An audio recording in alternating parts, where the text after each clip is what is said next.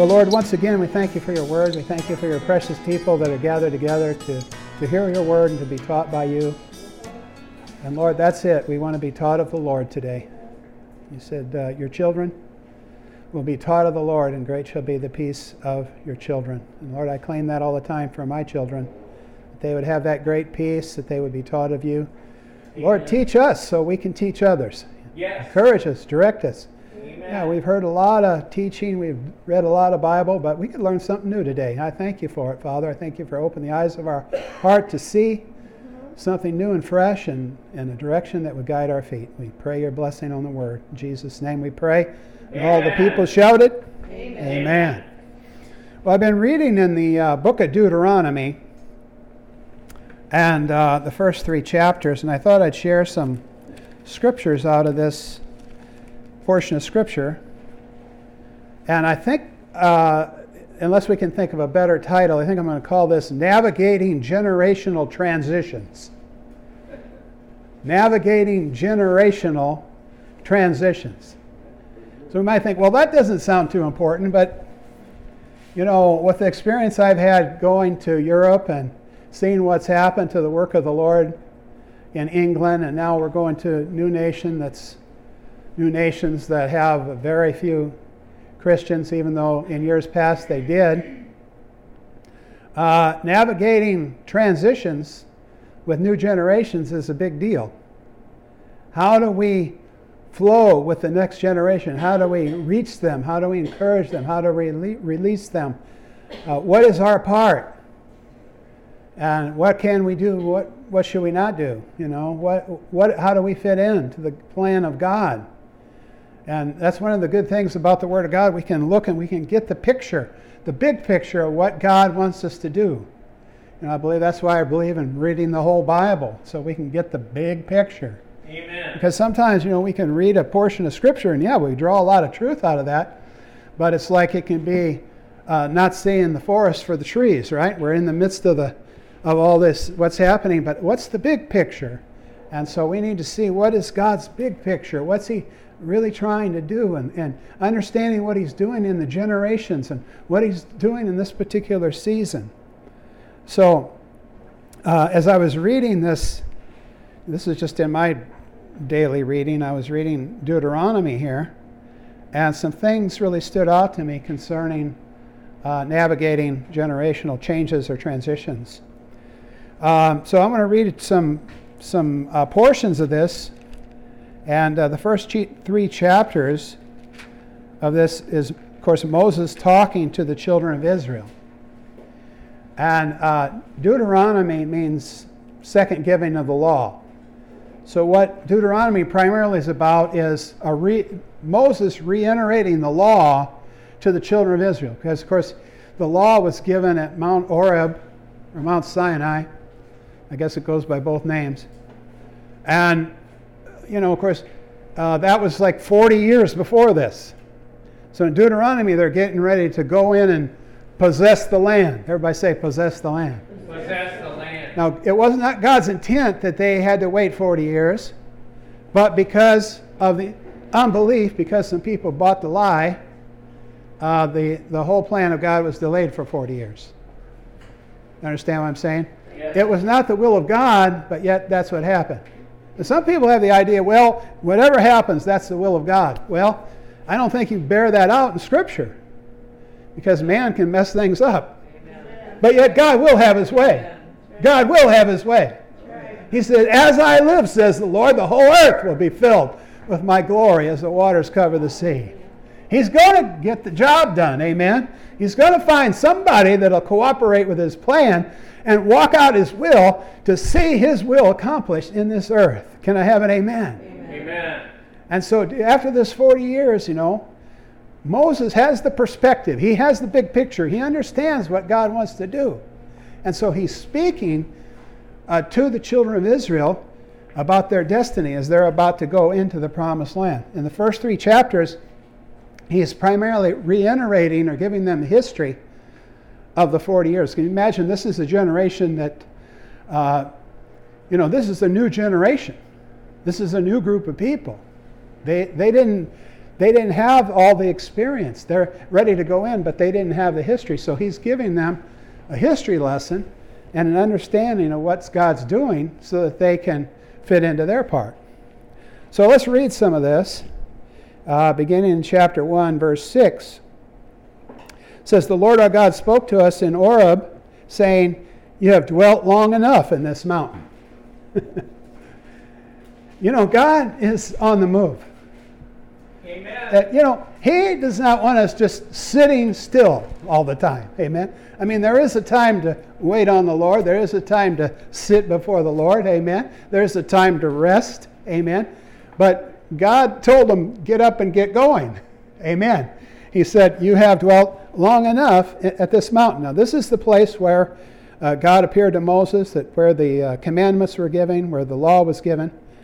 And uh, so he called them out of that place and sent them to uh, Kadesh Barnea.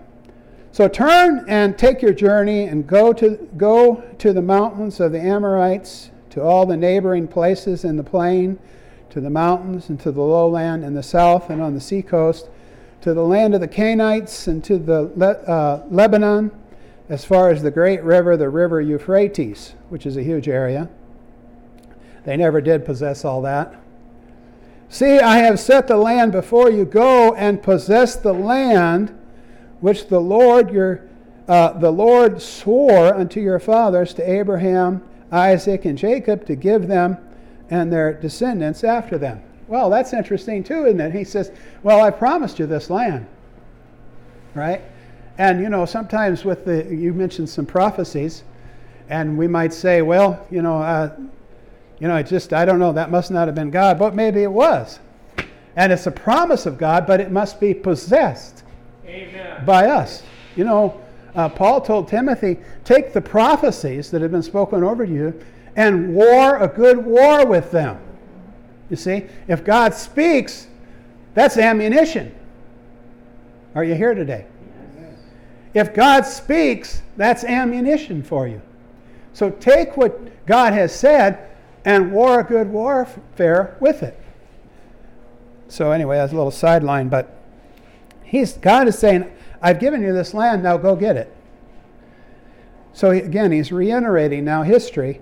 And in the 19th verse, it says, So we departed from Horeb and went through all that great and terrible wilderness which you saw on the way to the mountains of the Amor- Amorites, as the Lord our God had commanded us. Then we came to Kadesh Barnea. And I said to you, You have come to the mountains of the Amorites, which the Lord our God is giving us.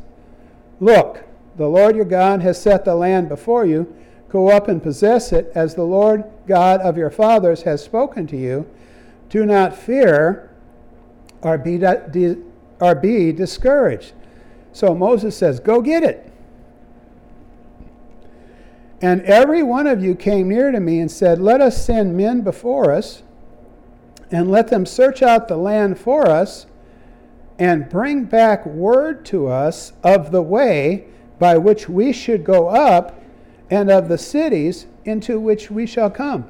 You know, I noticed here that these spies, when they were sent into the land, their purpose was not to go up there and decide if they should go possess the land. Their purpose was to go up and see how we should go possess the land. Amen? Amen. And you know, it's one thing to know the will of God, but it's another to know how to accomplish the will of God. Yes. And see, this is what I see. This is where we're at. This is where Susan and I are at. This is where this church is at. This is where the body of Christ is at. We need to know how to accomplish what God has put in our hearts. Yes. We need to know the steps that the Lord wants us to take to accomplish uh, reaching Spring Grove and reaching this area for Jesus Christ. Yes. Amen? Because He, folks, He knows how to do it. Yes. He does. he knows how to do it. And the reason for success in the book of Acts is that they were following the leadership of the Holy Spirit. And so this is an hour that more than ever it's crucial for us to learn how to follow the Holy Spirit, to be led by the Spirit. You know?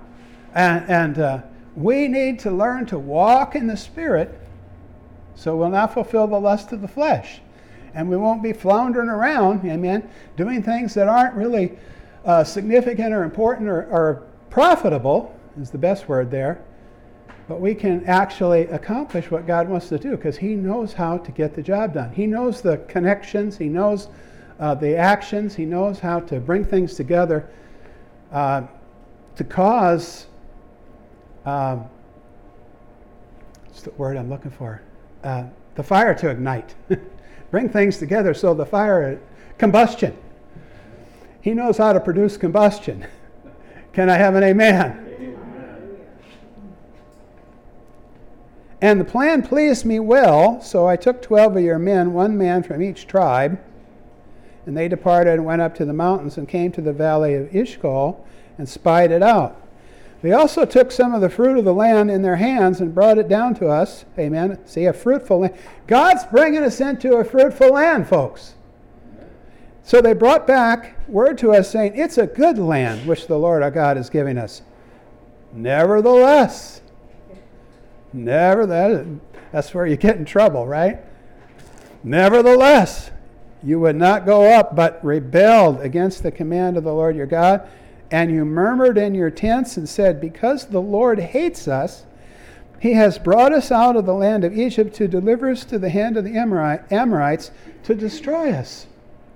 So there's, you know, it's interesting. Uh, there's some things revealed here uh, in this account in Deuteronomy that that weren't necessarily in the original account in in Numbers. He says, "Well, it's because the Lord hates us. He's brought us out here, so we'll be destroyed." Well, wait a minute now. This is the God that miraculously brought them out of Egypt, I mean, who gave them manna in the wilderness, I mean, who provided abundantly for them and yet they've got an attitude that he hates them. Ah. See, one of the things that hinders us greatly is an inaccuracy of our knowledge of God, who He's like in the character of God. God doesn't hate you, God's not against you, God's for you. Amen? Amen. God's for you, He's not against you. And if you will get that through your skull and into your heart, amen, it'll make all the difference in the world. Because how you view yourself is really based on how you view God. You see, they said, oh, there's giant, remember they said, oh, there's giants in the land, and we are like grasshoppers. they saw themselves like grasshoppers. Well, of course they're not going to go up. If you, if you see yourself like a grasshopper, you, you know, the only thing you want to do is hide out, right? They weren't grasshoppers. They had the Spirit of God with them. They had God's calling. They were promised that land. Amen? And of course, Joshua and Caleb rose up and said, We're well able. Let's go up and possess the land at once, right? Because they had a different image of God. If God's for us, amen, who can be against us? Amen. So they had a confidence, right? Not in themselves, but in God. And that's what we need to do in this hour. We have to have a confidence in the Lord and His opinion of us, amen? And, and what His will is. His will is good, amen? And even when, when we miss it, His will is good. He just wants us to confess our sin, get back on track, claim the blood of Jesus, amen, and walk in our righteousness. He's made provision for that. He knows we're dust. Amen. He knows we're going to miss it. Praise God. But He'll forgive us and His grace will be upon us. Amen. Now, we can't ignore sin. You know, we can't just say, oh, okay, sirrah, sirrah, you know, this is just the way it is. I'm just, a... no. He, he wants us to confess our sin. Amen. Confess when we miss it and get back on track so we can walk in the Spirit and accomplish His will. And there's coming a time when somebody's going to figure that out, amen, and walk in the light of the Word, and that, that's the group of people that's going to bring change in this earth. Amen? Praise God. I'm getting excited up here. Praise God. Where were we? You murmured in your tents and said, Because the Lord hates us, He's brought us out of the land of Egypt to deliver us to the hand of the Amorites. See, because they were looking in the natural, they weren't looking in the spirit. They were being guided by natural thinking rather than by the word of God.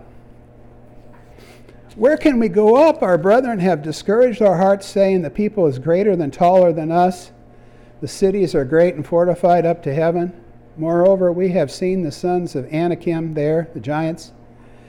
And I said unto you, Moses again, he says, I said unto you, Do not be terrified or afraid of them. The Lord your God, who goes before you, he will fight for you, according to all that he did for you in Egypt before your eyes. In other words, hey, you've seen it before, you'll see it again. That's why you see, we need to remember what God has done for us. Amen. So that we can walk in the new season. We've got to draw from the old season, you know, about those victories from the old season. Like, uh, like David said, I've been young, and now I'm old, but I've not seen the righteous forsaken, nor a seed begging bread. Amen? Amen. He's drawing out of that resource of his experience with God. Amen? And remembering the goodness of God. See? And so this is what Moses is doing. He'll fight for you according to all he did for you in Egypt before your eyes. And in the wilderness, where you saw how the Lord your God carried you as a man carries his son, all the way that you went until he come to this place. Yet for all that you did not believe the Lord your God who went in the way before you to search out a place for you to pitch your tents, to show you the way that you should go. In other words, here's his guiding light, you know, the, the pillar of cloud by day and the pillar of fire by night. He guided you to a place where you could set up your tents. See, he was continually guiding you. And the Lord heard the sound of your words and was angry and took an oath, saying, Surely not one of these men of this evil generation shall see the good land which I swore to give them uh, to their fathers, except Caleb, the son of Jephunneh. He shall see it. And to him, his children, I am giving this land which he walked, because he wholly followed the Lord. In other words, he, he was consecrated. He, did, he was not moved by the circumstance, but he decided to follow the Lord and believe the Lord no matter what. And the Lord was angry with me for your sake, saying, Even you shall not go in there. And I believe that was because he got Moses got angry and smote the rock when he was supposed to uh, speak to the rock. The first time he, he was supposed to smite the rock. That represented Christ being smitten. But once Christ was smitten, it's done, right? Amen. So he wasn't, after that, he was not to keep smacking the rock, right? Then speak to the rock. That's where we are. That Calvary is a finished work. We don't go back and do it over again. We don't put him to an open shame over and over again. He's done it, it's completed. So now we believe it and we speak it. Moses didn't do that. He got mad at the people and smote the rock. Well, the water came out, but that was at the point there when God says, You're not going in, bud. Now, God continued to bless Moses. I mean, God's, the memory of Moses is blessed, right? Yes. And, and uh, you know, but he didn't make it in. But he knew what was happening. And this is why he's giving them this information. He's giving them the divine perspective that they need to fulfill their ministry. he was preparing for the next season. But Joshua the son of Nun, who stands before you, he shall go in there. Encourage him, for he shall cause Israel to inherit it. Moreover, your little ones and your children, who you say will be victims, who today have no knowledge of good and evil, they shall go in there. To them I will give it, and they shall possess it. Praise God. Now, notice in the second chapter, the first three verses. Then we turned and journeyed into the wilderness of the way of the Red Sea, as the Lord spoke unto me, and we skirted Mount Seir for many days. And the Lord spoke unto me, saying, You have skirted, King James says, compassed, in other words, circled, you have skirted this mountain long enough, turn northward and command the people, saying, You're about to pass through the territory of your brethren. He goes on, gives them a particular instruction about who they were to fight with and who they were not to fight with. But I want you to notice there, God said, You've gone around this mountain long enough. It's time to go possess the land. Can I have an amen? Amen. It's, it's time, time to quit walking around in circles and it's time to go possess what God has for you. Can I have an amen? Now, when I read that scripture, this is kind of what prompted me really to share this with you. I thought of this prophecy that we had here a few months ago that the Lord gave us, and I, I, later on I had written it down what I could remember. And uh, this, I'll read it to you. What this is the gist of it. Prophecy here at Forest Glory Church. There are places you have not gone yet in my spirit. You've been traipsing around the same places over and over again. Now, this is a challenge from the Lord, right? Yes. He, he's speaking comfortably, but he's also saying, hey, come on, let's get with it. Right? He's not, uh, he's not slamming us, but he's encouraging us. You've been traipsing around the same places over and over again. It's time to move into new places in the Spirit. It's a new day. But it will take more consecration to move into this new dimensions of my spirit. You will need to set yourself apart to me more than you have before. So, set yourself apart to me by prayer and fasting and obedience, and I will bring you into the new places, says the Lord. But as you're obedient to walk in my spirit, and it's kind of this, you might say the second part here, but as you are obedient to walk in my spirit, you will experience me in ways that you have not before. And there will be expressions that will come forth from that into your outward life. You will see the miracle signs and wonders you have desired. Even as Jesus said that he did what he saw the Father was doing, you will see things in the secret place and they will be expressed in your life and your ministry. So, God is talking about going places in the Spirit, right? In dimensions of the Spirit, in different places than we've been before. Because we can get comfortable just cruising around the same old mountain. Amen. Oh, yeah, we pray in tongues and yep, we can able to get uh, the feeling of the Spirit, you know, and we can get in the Word. But God says, now come on, I've got more for you in the Spirit. See, reach out into new dimensions.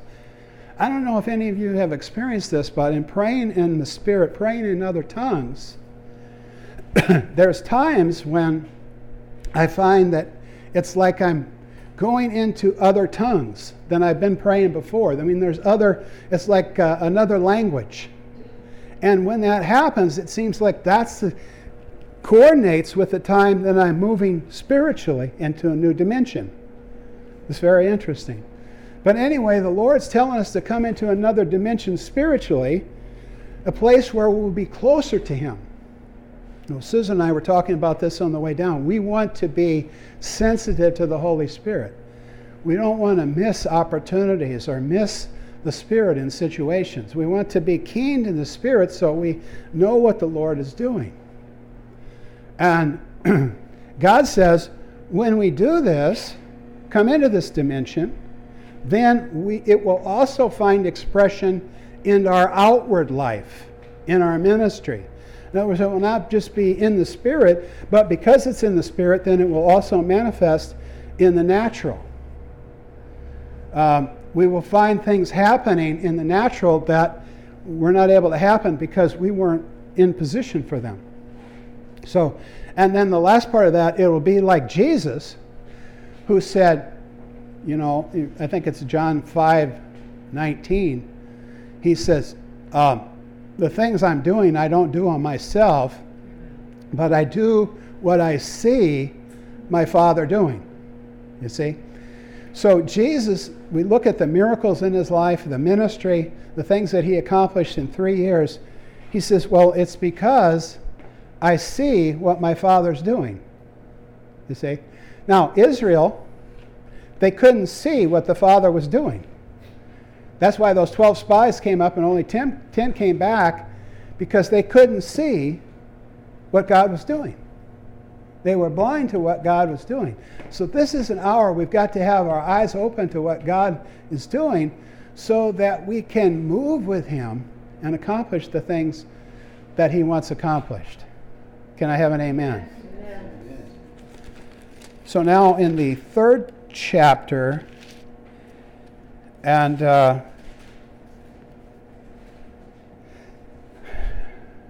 okay, in the 21st verse, and we'll read down through the end of the chapter. And the, the heading in my Bible says Transition of Leadership.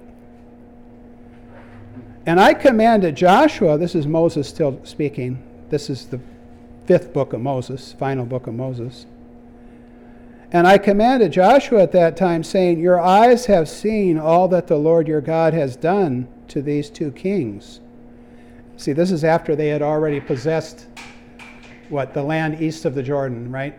They they hadn't gone in to get it all, but they had taken some of it. So he's he's you saw what happened to these two kings. So will the Lord do to all the kingdoms through which you pass.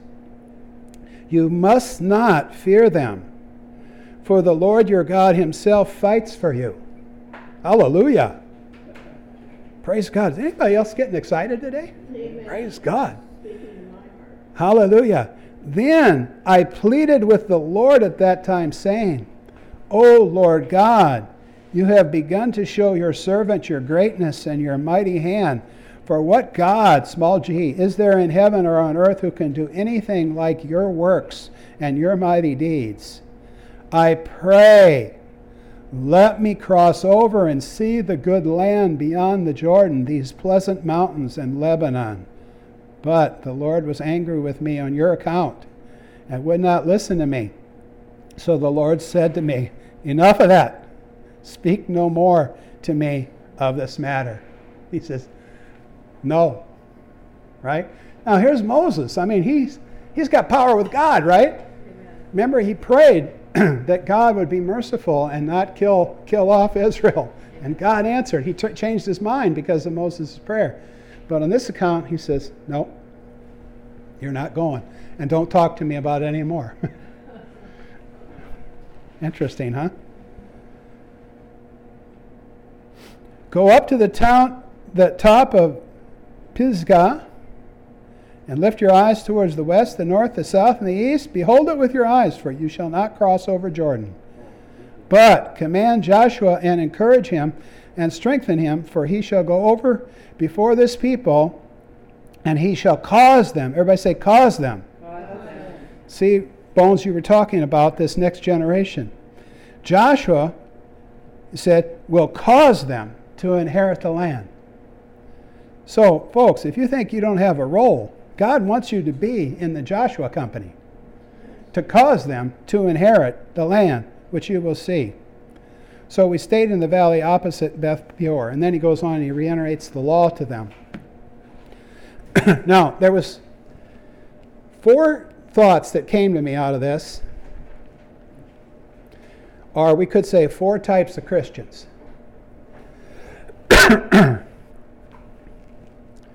that I see in this journey, in this uh, transition from coming out of Egypt and going into the promised land. First of all, number one was the older generation. And these are the ones that believe the lie. And as a result, they spent the rest of their lives walking around in circles in the wilderness, waiting to die. So they had an existence. They were out of Egypt. The Passover lamb was shed for them. The blood of the Passover lamb was shed for them. But they had no inheritance in the promised land. And by the way, I don't believe the promised land is a picture of heaven. It's a picture of the victorious Christian life. Amen. heaven is procured by the blood of Jesus. Amen. His forgiveness. But these were a people that came out of Egypt, right? They came out of the, the world. They were, they were um, delivered by the blood of the Lamb uh, and Passover. And they followed the pillar of cloud for, and pillar of fire for a time But when it came time to go possess the land, they believed the lie more than the truth. And as a result, they spent their whole life walking around in circles, not accomplishing a thing. They settled. Yeah, they settled for, they missed their inheritance. They settled for this wilderness existence. then the second one I want, want you to see is Moses. Moses understood Israel's destiny and cooperated with it. He passed on the baton, but he himself was not able to enter into the promised land. Thank God for Moses. You know, he had the he had the divine perspective. He was able to teach the next generation and he was able to pass the baton on to the next generation. And I thank God for that. And you know, obviously very significant. I mean, God before he went over, God himself buried him. He was not buried by the children of Israel. Uh, at the Mount Trans- Transfiguration, him and Elijah were the ones that were there. Uh, the, all of Israel followed Moses as their shepherd or their leader, even after he was gone. He was there. He was. They were always reading his writings. Very, very significant man in the plan of God. But yet he could not himself go possess the land.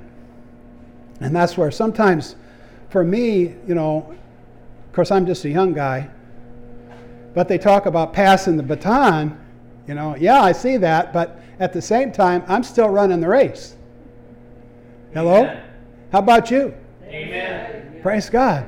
I'm still running the race. I, I'm not ready to go out to pasture yet. Then the third group of the four types of Christians would be the Joshua company, which would include uh, Caleb too. Now, Joshua was the transitional leader who led the next generation into the promised land. I know I had a prophecy I really felt was from God. A lady prophesied that Susan and I would lay hands on people, young people, for evangelism. That's great. You know? Joshua, I'll talk about Caleb in a minute, but uh, Joshua was the transitional leader who led the next generation into the promised land. Now, Caleb also was a leader, but not like Joshua. Joshua was the leader, Caleb was a leader. You know, there's people in the body of Christ, they might not have a title, but they're still leaders, Amen. right? So Caleb was a leader. He led by example. He carried a spirit of conquest. Because remember when he went into the land, he says, Give me my mountain. He says, I'm well able to go possess it. I'm 80 years old, but I can go get that mountain. Amen? So these guys were really important, right, to the next generation. Amen. So the Joshua Caleb company, that's where I think I want to lie. But we have to decide where are we in this, you know? Are we going to be the older generation walking around in circles? Or are we going to be Moses, you know, teaching the next generation but not able to go in? Are we going to be have a spirit of like Joshua and Caleb? We are well able to go up and uh, possess the land. And then finally, the fourth type Christian is the next generation. The next generation had the energy to fulfill the mission, but needed leadership and the wisdom and perspective of the previous generation to accomplish their task. You know, I guess looking back, you know, on the move of God that we had here in the in the 70s, I think that's what we needed more of. We needed more of the perspective uh, of the previous generation and the wisdom of the, of the previous generation. See, because this new generation, this next generation, they couldn't go possess the land they, without Joshua and Caleb going with them. They needed that leadership in order to fulfill their mission in life. That's why the generation that you're talking about, millennials and millennials and Gen Xers and so on, they need us. They may not realize it, but they need us. That's right. And you know, the truth of the matter is, we need them. Yes. Yes. Because otherwise, you know, we're gonna, yeah, we're gonna have some nice fellowship and get in the Word and all that, but we're not really going to see our mission and our destiny fulfilled without them. So we need them.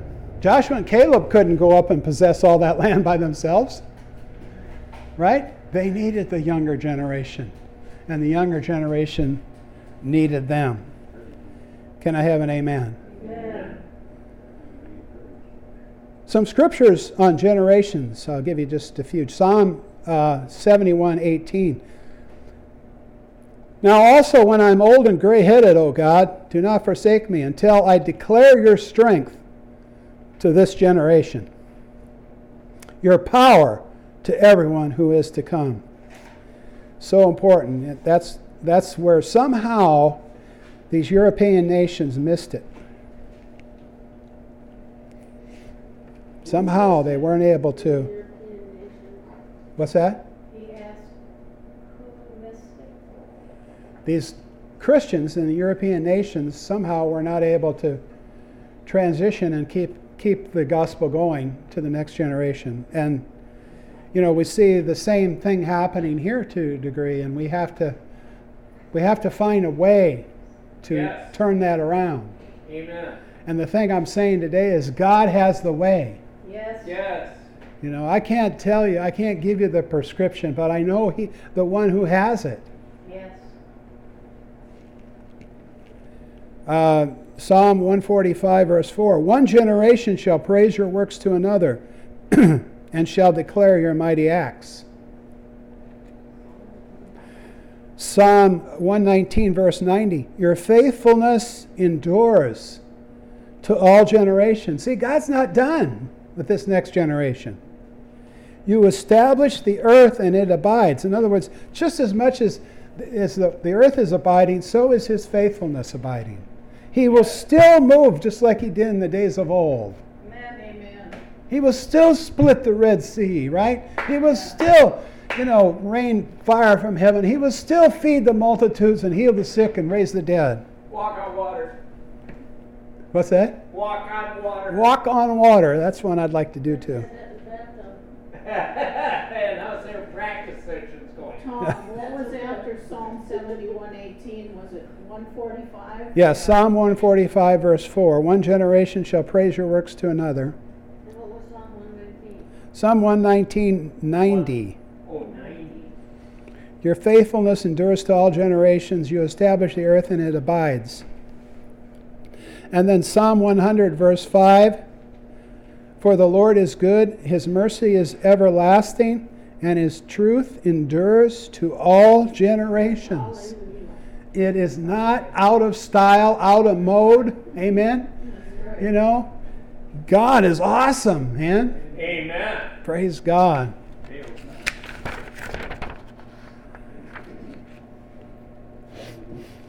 I was reading about a church on the on the internet, actually a church in Minnesota.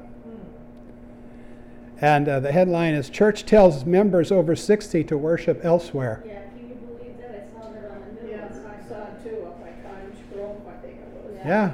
What error. What a Weird. what a mistake, Yeah. you know? Well, this is what it But you see, it's in the zeal to reach the next generation. They think the way is to discard the old. No, no.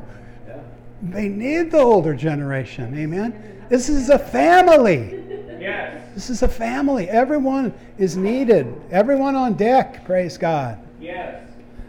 And, and in the same vein, you know, we're surprised by that. But there's some churches that really don't welcome the young. Now, they may not say it, but the attitudes are, oh, don't come in here with those, you know, uh, piercings and all that stuff, you know. No, you know, these are people that God loves. Amen. And so we have to have this attitude of openness to reach people of all ages. We've got to learn to connect with all generations, not just people that are like us. Right. Some folks think, well, we've run out of people that are like us, so we can't reach people. you got to reach people that are not like you. Yes. They're important too. Can I have an amen? Amen. All right. Do we have time for one more portion of Scripture? Of course. All right. Acts, I think it's important, and so we'll go there. Acts 10.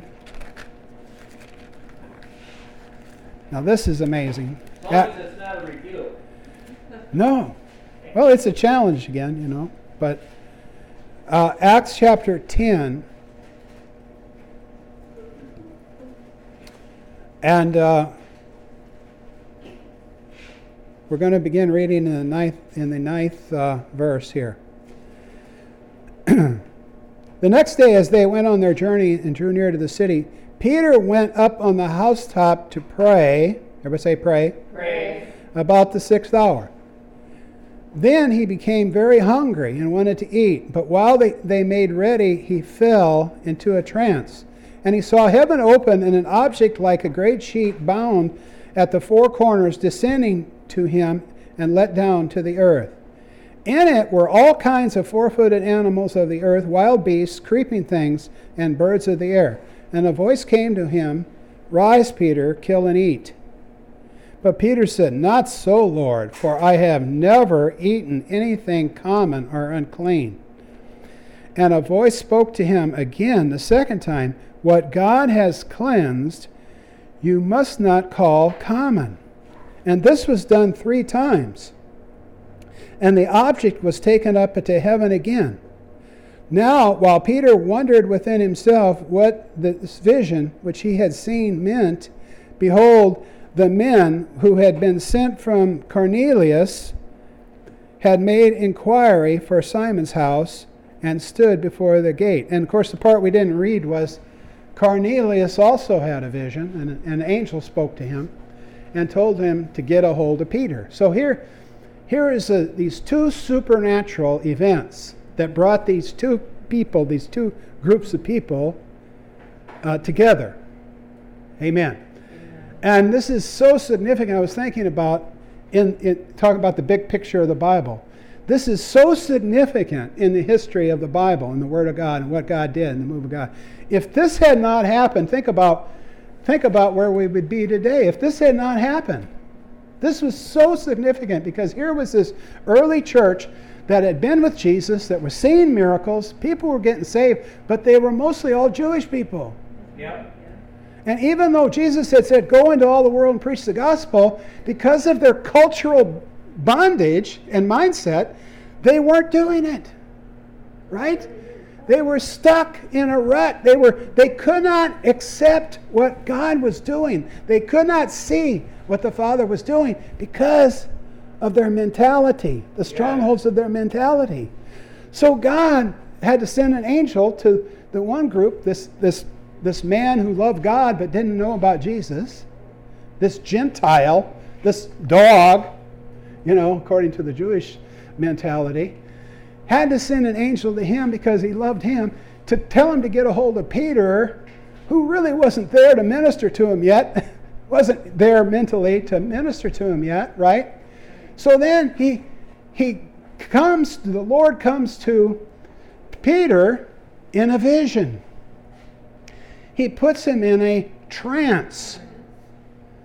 Now we th- see that's strange to see the word trance in the Bible. You know, we think, wow, that's uh, really hocus pocus, you know, or something. But a trance is like a, it's like when you're in a trance, your your um, uh, senses are suspended. In other words, we have visions like a, I've had them here. You know, pictures. The Lord will give a, a picture, like we call them a mini vision. Okay, this is not a mini vision. Peter did not have a mini vision. Okay, he was out. I mean, he was he was awake. He was alert completely, but no seeing, no hearing, nothing. He he was in another realm, in a trance. And he heard, he saw this vision of the of the sheet with all these different animals coming down. And said, "Rise, Peter, eat it, rise and eat." And Peter says, No, Lord, I've never done that before. Somebody said the famous last words of a dying church we've never done it that way before. right? Yeah. He was not open to new ideas. God had to sort of almost knock him out so he could speak to him. you know, sometimes God does that. God wants us to be led by the Spirit. He doesn't want us to depend on, you know, supernatural, spectacular guidance like this. But there are times when He just has to do it this way. And this was one because this was so important to the plan of God. You think about it. Because the church was off, off base, they weren't moving into the will of God. But at this point, you know, it was obvious what God was doing. And through this, the Lord was speaking to Peter that the Gentiles were not unclean because God was calling them clean. God was making a way for them to come to Him. Amen. But Peter says, Well, I've never done it that way.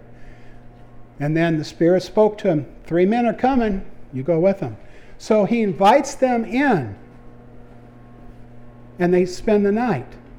And so I see like three things here. First of all, new relationships. New relationships came by the operation of the Spirit. All right? Secondly, new revelation. Because this was the revelation that really opened the door to the fact that we're saved by faith, by grace. Yeah, they, they knew it, but they weren't really walking the light of it. You see, later, first of all, Peter gets called on the carpet in chapter, I think, chapter 11, because he went in with Gentiles and spent time with them. So the church is saying, What's the matter with you? You went in there, you ate with them, Gentiles. He said, Well, here's what the Lord did. And they said, Oh, okay. Well, if so they, they saw that it was God, right? Through the experience of, of, you know, Peter having this vision, going, and Cornelius and his family getting saved and filled with the Holy Ghost, speaking in tongues. They realized this is God. Okay?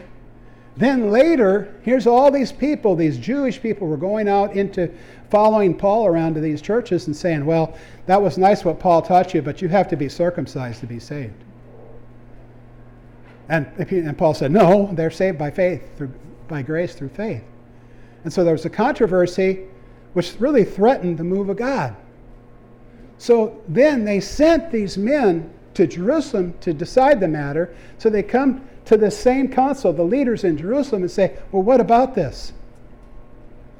Well, they talked it over, and Peter shared, you know, and, and, and finally, James stood up and said, the Lord determined through Peter that we were to reach the Gentiles. And so my sentence is that we don't bother them with all this circumcision stuff, that we let them know that they're saved by faith in Jesus Christ. Amen. So they wrote a letter, sent it back with Barnabas, Paul, Silas, and they went back to that area and they let the people know you're saved by faith. So, what if this had not happened? This vision was so crucial. But you see, they were locked into a mentality that kept them moving from moving into the new season. Yes. And it can be the same thing for us today. Yes. It's, cr- it's critical that we open our minds and hearts to what God has in this hour, to be able to hear His voice. You know, I've experienced this where God has directed me a certain way, and you just know, oh, and it just works. You know, to go see someone and speak to someone, and it's just the right timing. So God wants to bring new relationships, new rela- uh, new revelation. It's not going to disagree with the Bible, but it's going to be fresh revelation and a new season. Yes. But it requires us to be open. Yes. The scripture that came to mind when I was reading this is um, Psalm 32 9 says, Be not as the horse or the mule, which have no understanding, whose mouth must be held in with a bit and bridle, lest they come near unto thee. So, you know, we're not supposed to be like a horse. We're not supposed to be stubborn. We're supposed to be sensitive to the Holy Spirit and ready to move with Him. So, God's doing a new thing in this day, so be open to the Holy Spirit. Be open to the Holy Spirit. And I think, you know, the besides that, the other thing is to keep the big picture, the perspective. We have that. So we must keep that big picture perspective. We must be open to the Holy Spirit.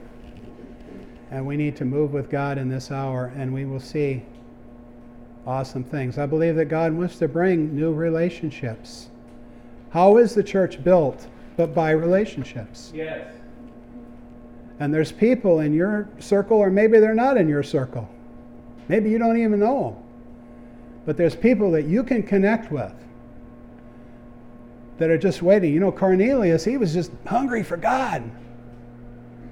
He's just ready, right? Right. He just needed somebody to come to him. Jesus said, The harvest is ripe, but the laborers are few. So I just feel the Lord really encouraging us to, you know, press into the area of, of walking in the Spirit continually. Amen. Avoid those things that pull us out of the Spirit. Don't be removed from uh, hearing God's voice by distractions. Really be sensitive to the voice of the Lord and move with Him in this hour. And, and we'll have success because it's not dependent upon our abilities. It's not dependent on our abilities, it's God's ability working through us. Can I have an amen? We pray you have been blessed and encouraged by this message from Tom Shanklin Ministries. Tom Shanklin Ministries is reaching the world with the good news of Jesus Christ. We invite you to become part of this worldwide evangelistic outreach through your prayers and financial support. To request our free monthly newsletter, you can reach Tom Shanklin Ministries at 507 407 HELP. That's 507 407 4357. Visit Tom Shanklin Ministries online at tomshanklin.org or send cards and letters to Tom Shanklin Ministries, P.O. Box 4144, Mankato, Minnesota 56002.